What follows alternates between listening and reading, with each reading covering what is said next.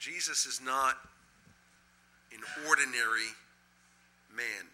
In Luke chapter 11, where, where I have you turned, after Jesus cast out a demon, he has this, um, this accounting in verse 14 of Luke 11. Listen to what it says.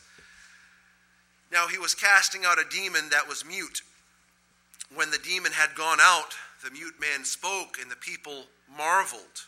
And some of them said, He casts out demons by Beelzebub, or Beelzebul, the prince of demons. While others, to test him, kept seeking from him a sign from heaven. But he, knowing their thoughts, said to them, Every kingdom divided against itself is laid waste, and a divided household falls. And if Satan also is divided against himself, how will his kingdom stand? For you say that I cast out demons by Beelzebul. And if I cast out demons by Beelzebul, by whom do you do your sons cast them out? Therefore, they will be your judges. But if it is by the finger of God that I cast out demons, then the kingdom of God has come upon you. When a strong man, fully armed, we can stop at verse 20 actually. Um, what, what's going on here? Jesus, in the midst of being who he is, a healer, being who he is, one who has authority over demons, Jesus being who he is, he knows the thoughts and intents of people's hearts. Jesus did not come to put on a show. Jesus is no one's dancing, singing frog. For instance, in the Gospel of Mark, after Jesus cast out demons and was healing people uh, for an entire day, he went into solitude to pray. And in the morning, his disciples came looking for him, and they said to him, Everyone's looking for you. His reply was this Let us go to the next towns, that I may preach there also, for this is why I came out. He didn't come to entertain people. He, he didn't come so that someone could say, Hey, I saw this guy and he could do these really neat things. Let's go see what show he'll put on today. Jesus, after feeding the 5,000 in the Gospel of John, it records his response to a group of people that were seeking him. And he says in John 6, verses 26 and 27, Truly, truly, I say to you, you are seeking me, not because you saw signs, signs that authenticate my claim to be a Messiah, not because you saw signs, but because you ate your fill of the loaves. Do not work for the food that perishes but for the food that endures to eternal life, which the Son of Man will give to you. For on him, God the Father has set his seal.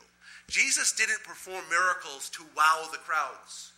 He was not simply uh, a stand up comic or one who would draw people to himself so that they could say, hey, look at that, how powerful he is. There was an intent there was a, a reason behind the miracles, the signs that he performed. The author of Hebrews speaks of that in Hebrews chapter 2. It says, How shall we escape if we neglect so great salvation?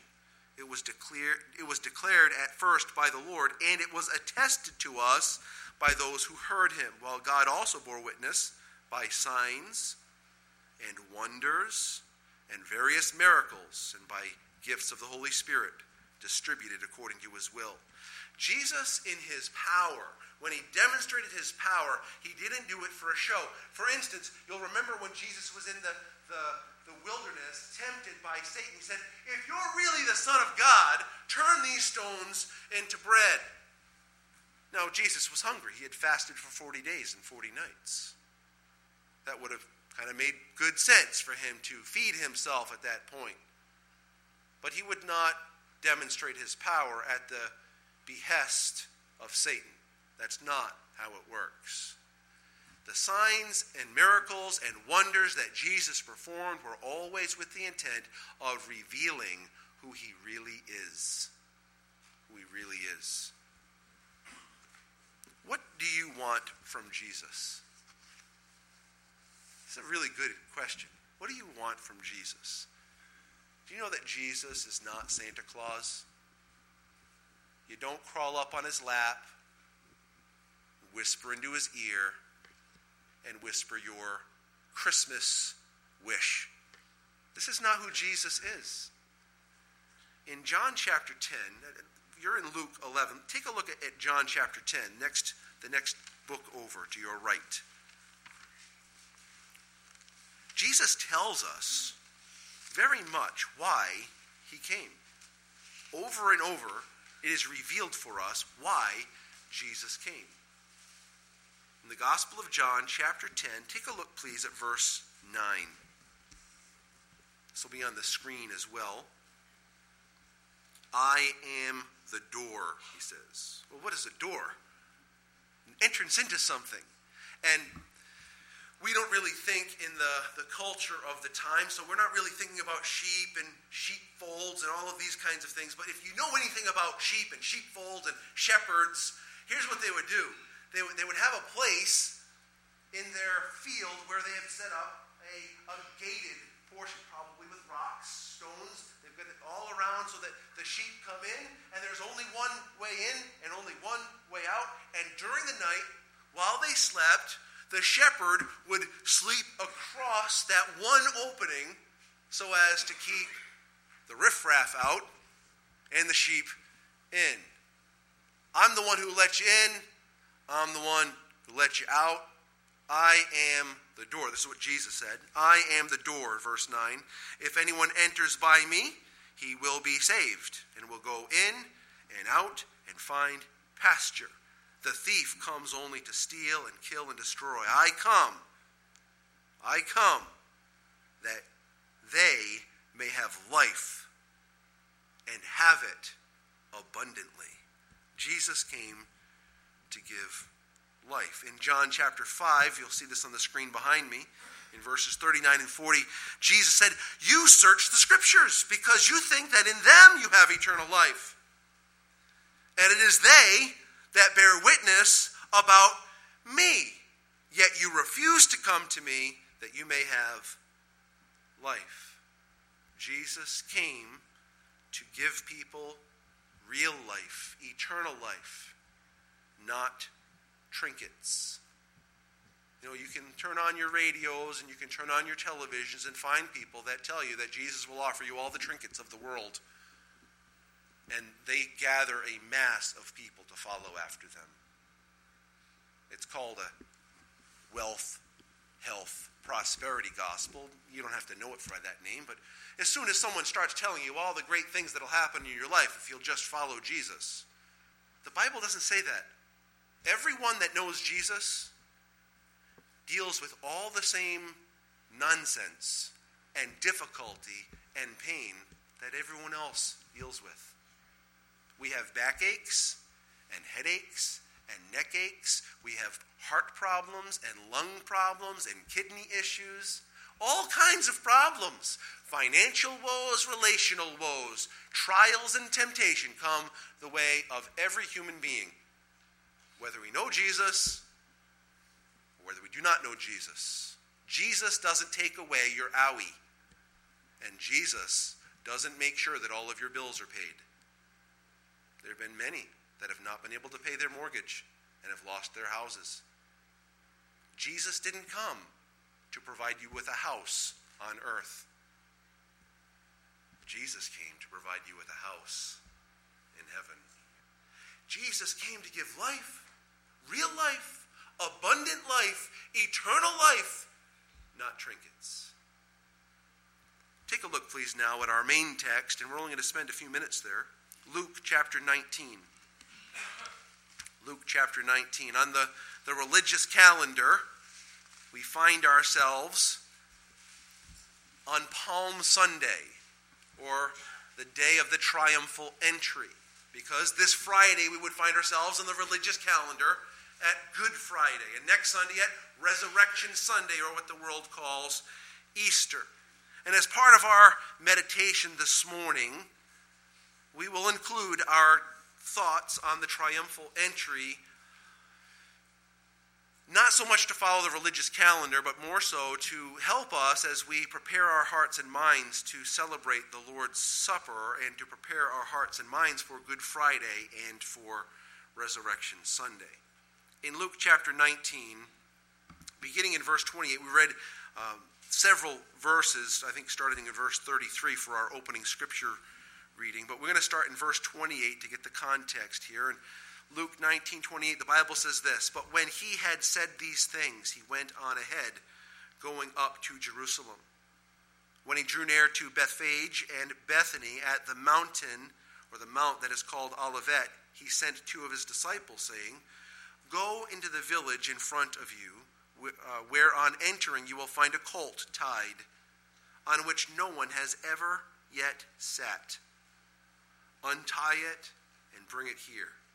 If anyone asks you, Why are you untying it? you shall say this The Lord has need of it. So those who were sent went away and found it just as he had told them.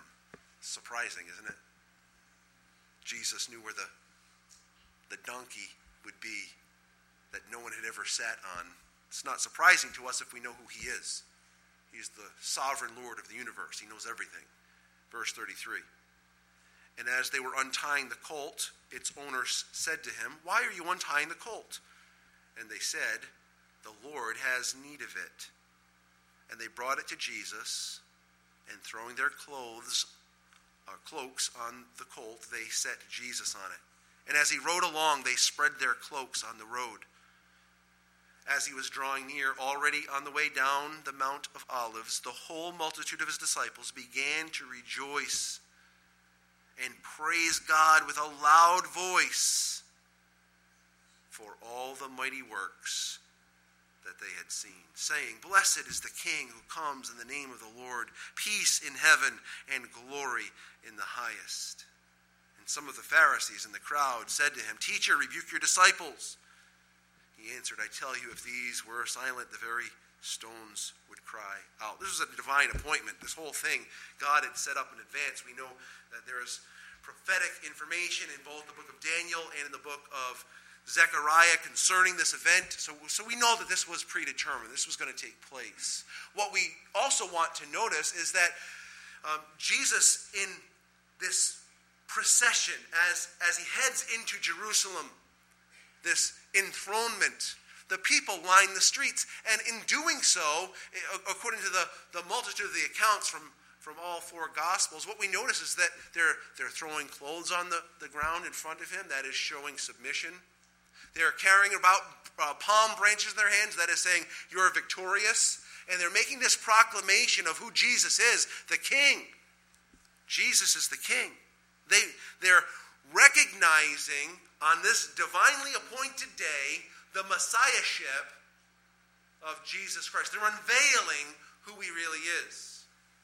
Now, it tells us, gives a little clue in, in Luke's gospel that one of the preemptors for their proclamation is that they, they saw the mighty works that he had done. They saw how powerful he was. They saw how magnificent he is, how different he is. And assuredly, amongst this multitude, there are those who really trusted Jesus, wouldn't you say? They're proclaiming this messianic saying. They're saying, This is Jesus. This is the King. This is the long awaited Messiah. Undoubtedly, there are many believers amongst this grouping. But I also might say there, there might have been some, some among that group that, that were not so. Now, there's contention in the scholarly world about you know, well, this isn't the same group that was there at the end of the week. You know, this is, group was from Galilee and that group was from Jerusalem. And, and I'm just going to say, I, I, really can't, I can't say, the Bible doesn't say that specifically.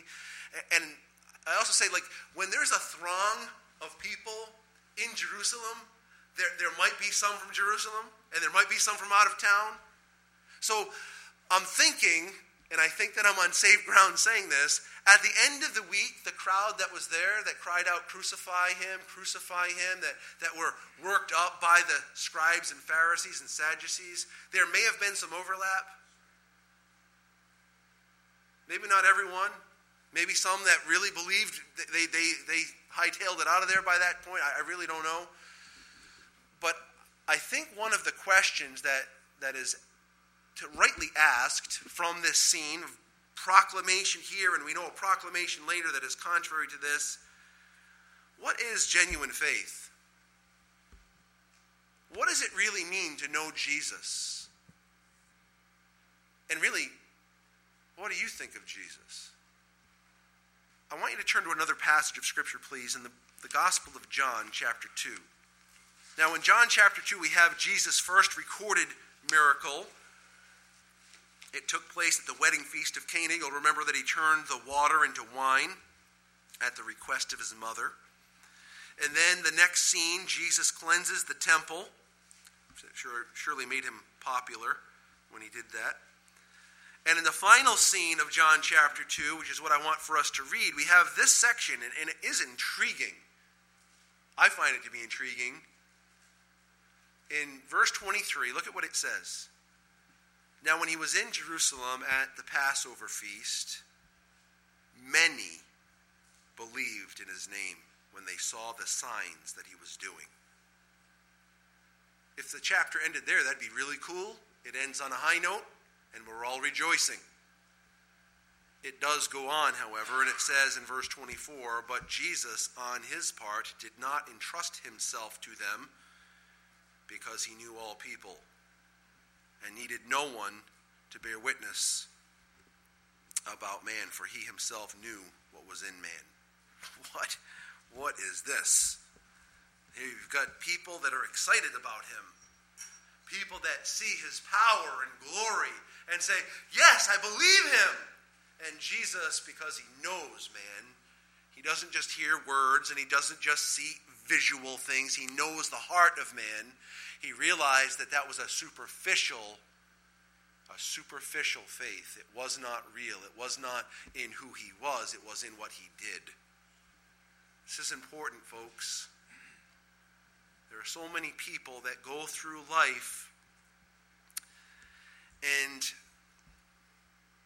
it just seems that they have this loose connection, a loose connection with Jesus.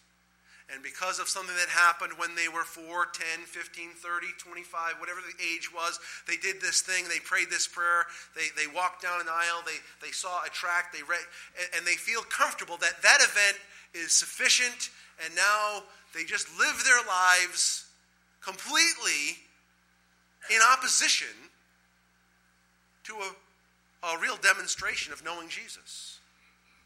Well, Jesus knows. He knows whether we know him. And more so, more importantly, he knows whether he knows us. What do I mean, does he know us? Well, the Bible makes some statements, and, and they're rather intriguing. We looked at one a few weeks back in the book of Galatians. Paul is writing about, you, you know, don't don't go back to the weak and beggarly things. Like before you knew Jesus, and then he says, or rather, came to be known of him. What do you mean? He knows everybody. That's true. He does know everybody.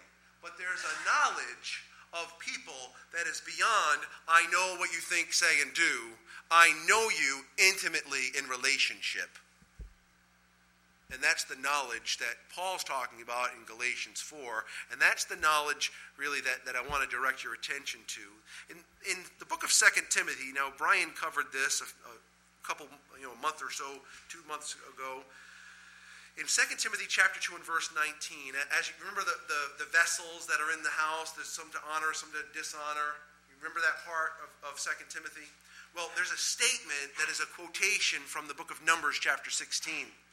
And it says this The Lord knows those who are his. The Lord knows those who are his. It also says the same in uh, Nahum 1 7, where it says, The Lord is good, a stronghold in the day of trouble. He knows those who take refuge in him. Take refuge. What does that mean? I've got no other safe place. You're it.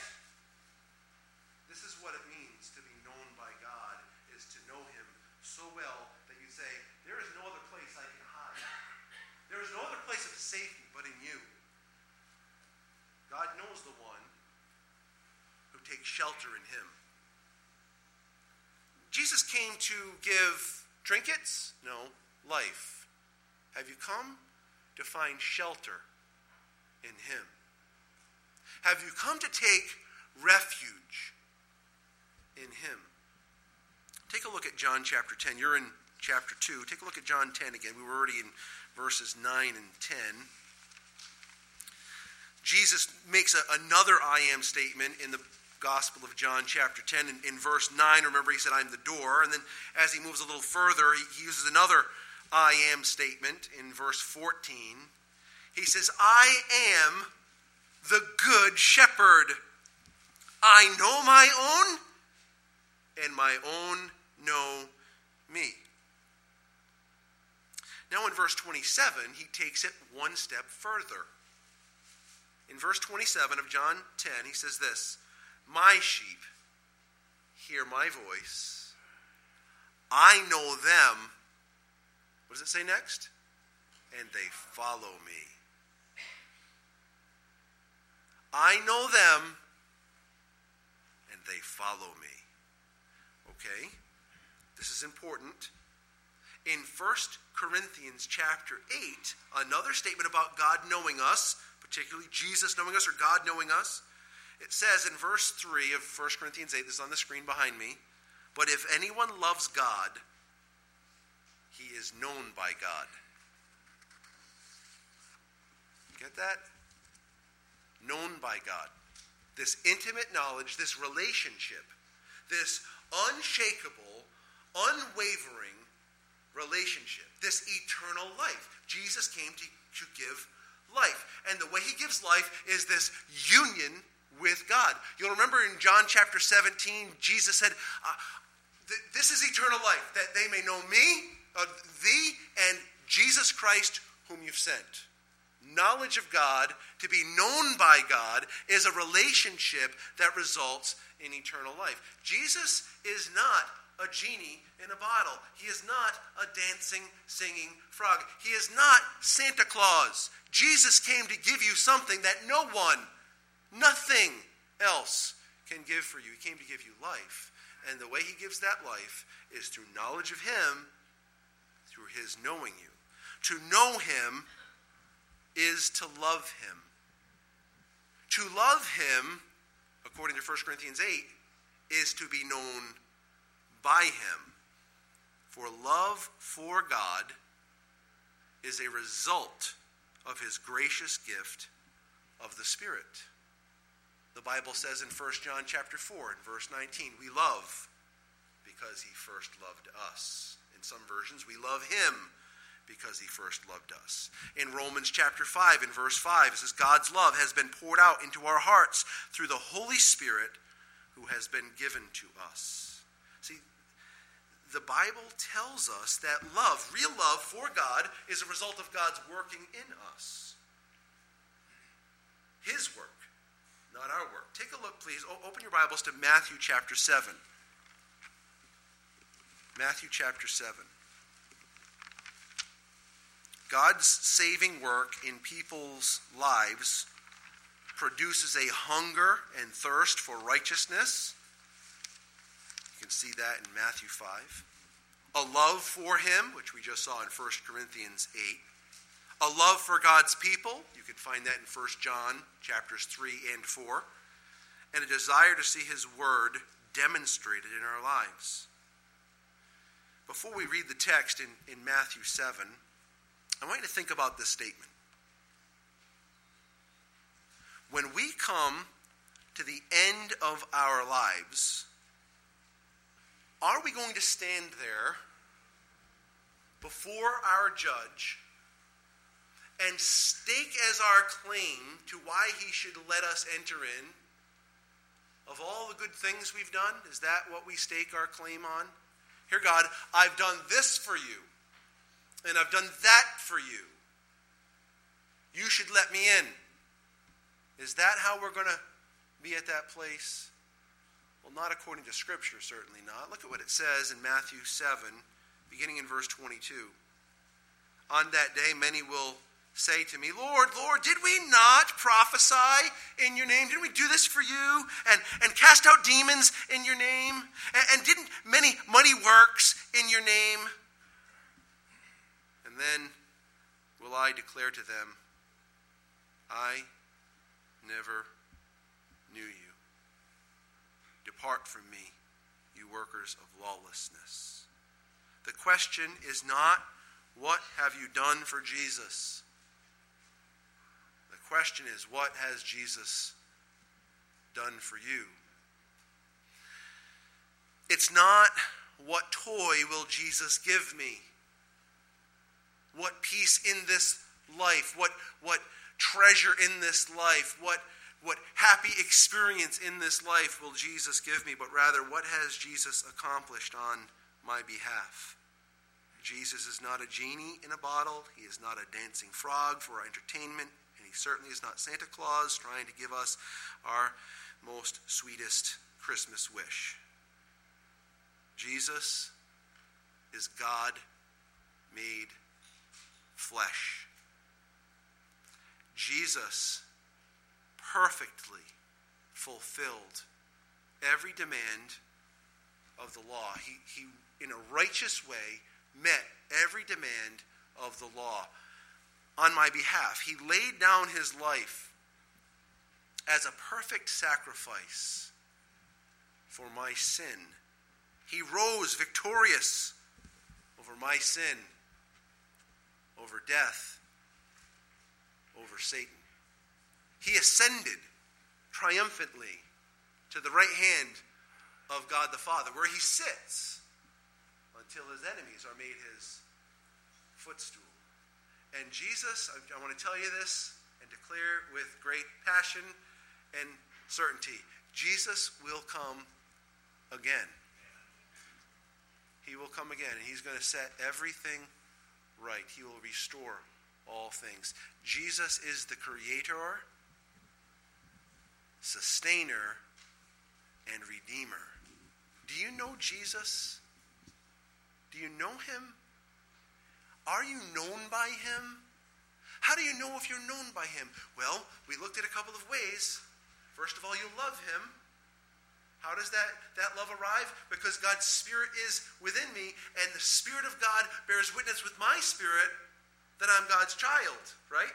And I cry out by the Spirit, Abba, Father, I know you. you I'm intimately yours forever. And John 10 says, Those that are his sheep hear his voice because he knows them, they know him, and they, what? Follow him. Follow him. Do you know him? we celebrate this morning who Jesus is. He is our refuge and our strength. Is he yours?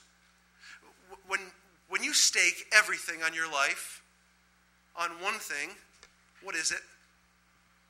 When you look to the end of your life and you stand before a judge, what do you stake your claim to stand there with boldness? Should, it, should a believer ever stand before the judge ashamed? Why? Why should a believer never stand ashamedly before the judge? Because we don't stand there and say, hey, I want to tell you all the great things that I have done.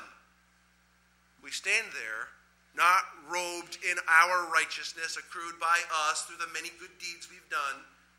We stand there under one circumstance we can stand there boldly because we are robed in the righteousness of Christ alone. It comes through faith in Him. What are you staking your claim on your eternal life? Jesus didn't come to give you a house on earth, He came to give you a house in heaven. The question is have you, have you come to this place that He is? He is everything the Bible describes him to be for you. Or is he something else? You wish that he were something else. I mentioned this previously, but that, that really is the, the undermining of, of the shack. You know, the, the movie and book, The Shack, it's all about a guy that doesn't think the way the Bible describes God is, is, is adequate. God the Father is not really um, warm and fuzzy enough, so I have to make him into something else. And God the Son isn't, isn't great enough, so I've got to make him into something else. God the Spirit isn't what the Bible portrays him to be. He's some sensual thing. Like the, it, when we when we compare the way that people portray what God has to say, and we look and compare it to what the Bible says, if we see a difference, which one are we going to reject? The whole world can be made a liar. God tells the truth. Right? This is we find our solace and understanding of who God is in the scriptures. Do you know him? Do you know him? Does he know you? How do we know whether we know him? We've trusted Christ alone. His Spirit bears witness with our spirit that he alone, he alone is our Savior. Let's take a moment and pray together. Father, we need you, and as we consider these texts of Scripture, we pray that you would enable us to see the truth the truth about you, the truth about your Son, the truth of your word, and the truth about ourselves. We pray that there would not be a person in here that is relying upon anything else than Jesus Christ for their salvation. We ask that you'd help us to recognize if we have some other fascination that is competing with who Jesus is. Help us to know him in truth, according to the truth of your word and by your Spirit.